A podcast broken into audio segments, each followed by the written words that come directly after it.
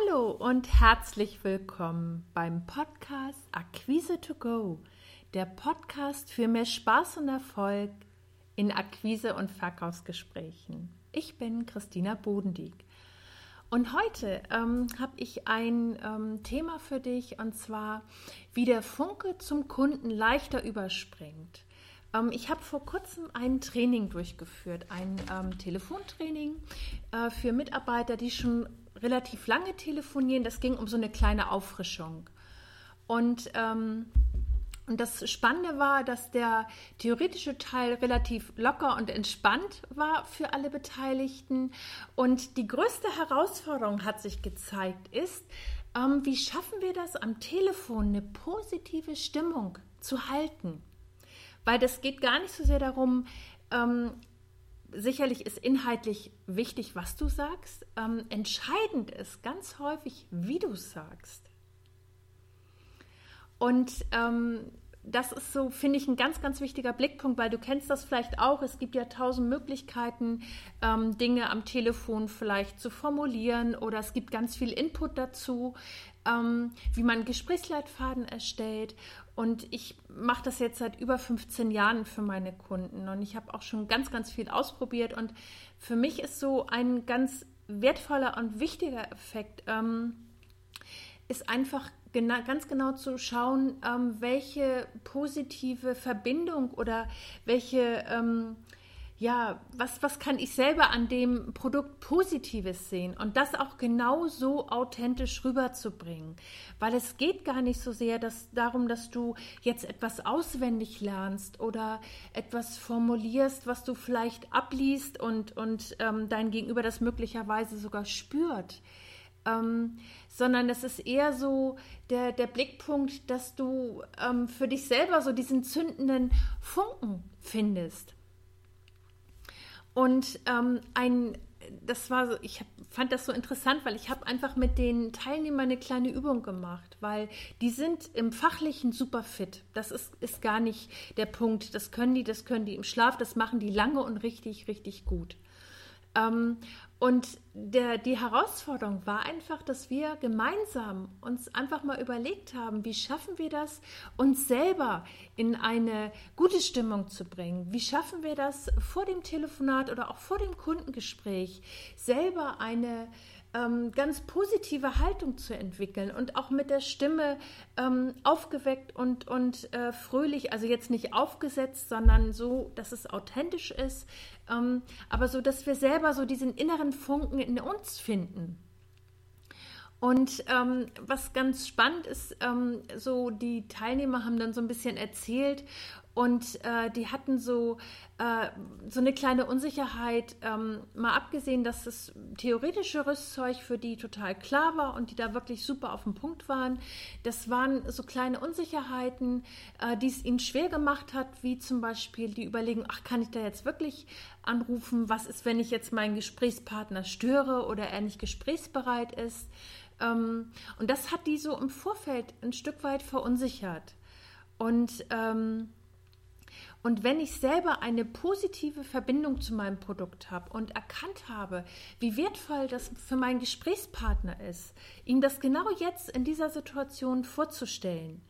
Und damit meine ich nicht aufdringlich zu sein, sondern einfach ähm, einen, einen Anruf zu tätigen, ähm, abzuklopfen, wie interessant das ist und äh, wenn es für diesen Moment nicht interessant ist, gerne einen zweiten Gesprächstermin zu vereinbaren. Also es geht jetzt nicht darum, mit der Tür ins Haus zu fallen oder äh, irgendwelche massiven Maßnahmen am Telefon durchzuführen. Ganz und gar nicht, weil das ist äh, aus, meinem, aus meiner Erfahrung und aus meinem Blickpunkt überhaupt keine positive Telefonakquise, sondern es geht ja darum, einen Kontakt herzustellen, eine Verbindung zum Gesprächspartner herzustellen und darüber ähm, einfach auszuloten. Äh, passen wir beide zusammen? Ist das Produkt interessant? Wie klingt es für Sie? Also wirklich mit einer freundlichen Fragehaltung reinzugehen.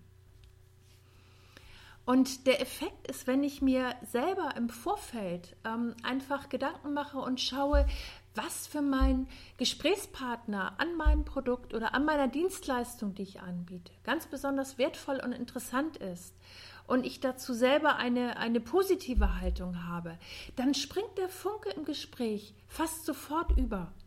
Und das ist so ein ganz, ganz wichtiger Punkt, den ich gerne heute mit, mit euch teilen möchte, weil ähm, das ist so aus der Erfahrung heraus etwas, ähm, was die Telefonakquise viel, viel leichter macht.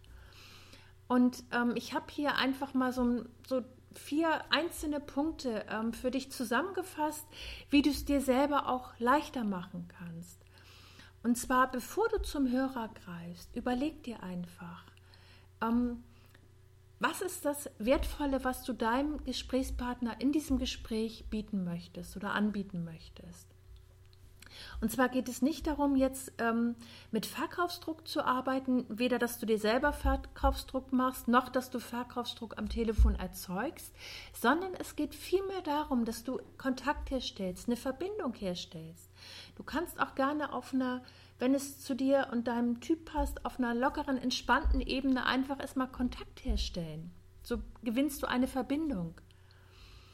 Und äh, prima ist, wenn du dir im Vorfeld überlegst, was für dich so der ideale Einstieg ist. Also was sind deine Formulierungen, was sind deine Worte, die ideal zu dir passen. Schau einfach, ähm, welche, für welchen Herausforderungen dein Gesprächspartner steht und wo du ihn gut abholen kannst, wie du ihn unterstützen kannst.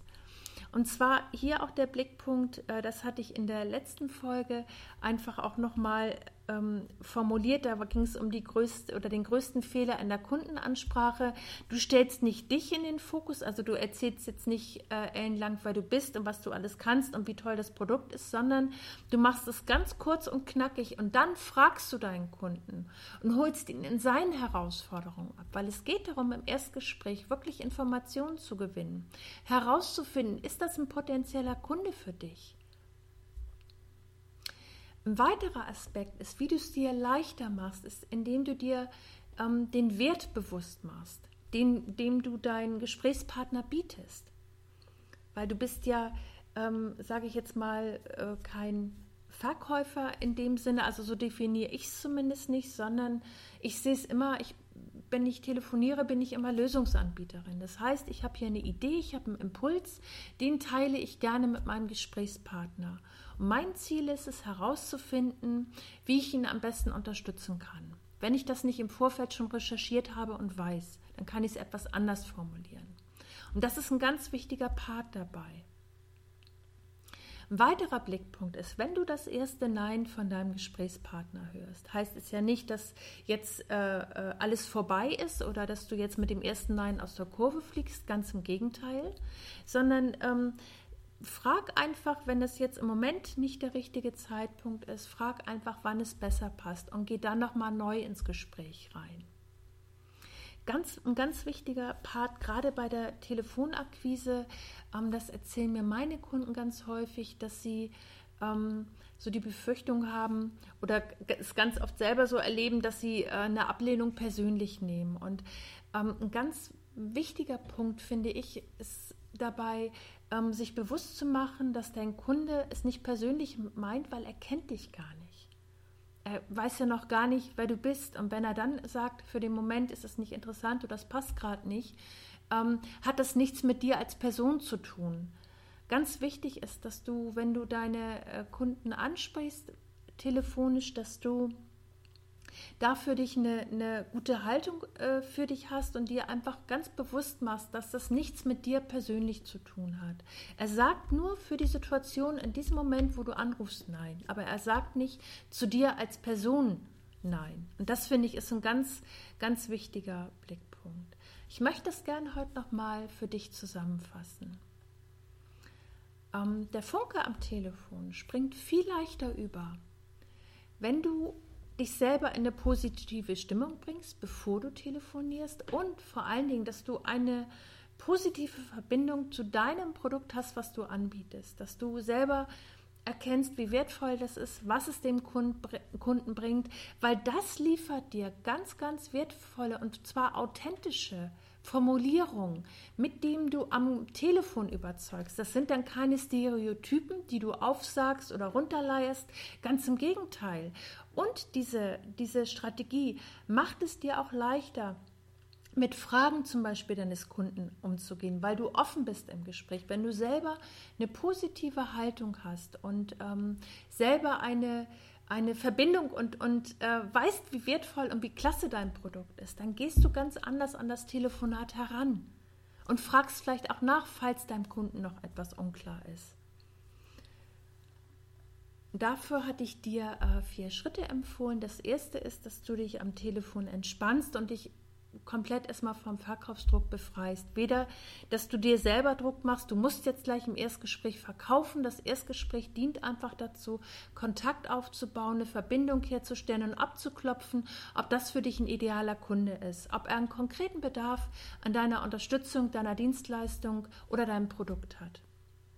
Im Vorfeld nimmst du dir einfach einen Moment Zeit und überlegst dir deinen idealen Einstieg für das Telefonat. Du schaust im Vorfeld, äh, vor welchen Herausforderungen dein Gesprächspartner steht, wie du ihn gut abholen kannst. Du machst dir bewusst, welchen Wert dein Produkt oder deine Dienstleistung für deinen Gesprächspartner hat. Du nimmst, ähm, genau, ein ganz, ganz wichtiger Punkt ist noch, du lässt es locker angehen. Damit meine ich ähm, telefoniere nicht verkrampft oder nicht, dass du jetzt sagst, ich führe fünf Telefonate, ich brauche jetzt fünf Termine. Na klar, ähm, ist das schön, wenn es so funktioniert und es wäre prima, wenn du es auch so hinkriegst. Nur es braucht manchmal einfach ein bisschen Übung und sehe einfach jedes Telefonat als Erfahrung. Du kannst nach jedem Telefonat etwas verändern und es immer besser machen. Und ähm, ganz wichtig ist auch, dass Telefonakquise, auch gerade manchmal die Reaktionen darauf, die sind nicht immer besonders freundlich. Ich glaube, ich habe am Telefon schon so ziemlich alles erlebt, was man erleben kann an Reaktionen. Ähm, ein ganz wichtiger Part ist, dass du es nicht persönlich nimmst. Und jetzt noch zum Schluss der Praxistipp. Überleg dir für dein Telefonat einen ganz konkreten Anlass. Mach es kurz und knackig, weil du weißt, du hast am Telefon nur ein kleines Zeitfenster, um auf den Punkt zu kommen. Frag dich einfach, was deinen Kunden ähm, interessiert, was ist für ihn aus deiner Sicht, was ist das Wichtigste. Wenn du es im Vorfeld nicht recherchieren kannst und du nicht an die Information kommst, dann fragst du es einfach im Telefonat, was seine größten Herausforderungen sind. Okay, das war's für heute. Ich freue mich, dass du wieder bis zum Schluss zugehört hast. Prima ist, wenn du deine Gedanken mit mir teilst, gerne hier in den Kommentaren. Ich beantworte dir auch gerne deine Fragen. Freuen würde ich mich natürlich super über eine positive Bewertung bei iTunes, damit dieser Podcast einfach noch besser gefunden wird und noch viel mehr Menschen davon profitieren können. Also ich wünsche dir jetzt eine richtig gute Zeit. Bis zum nächsten Mal.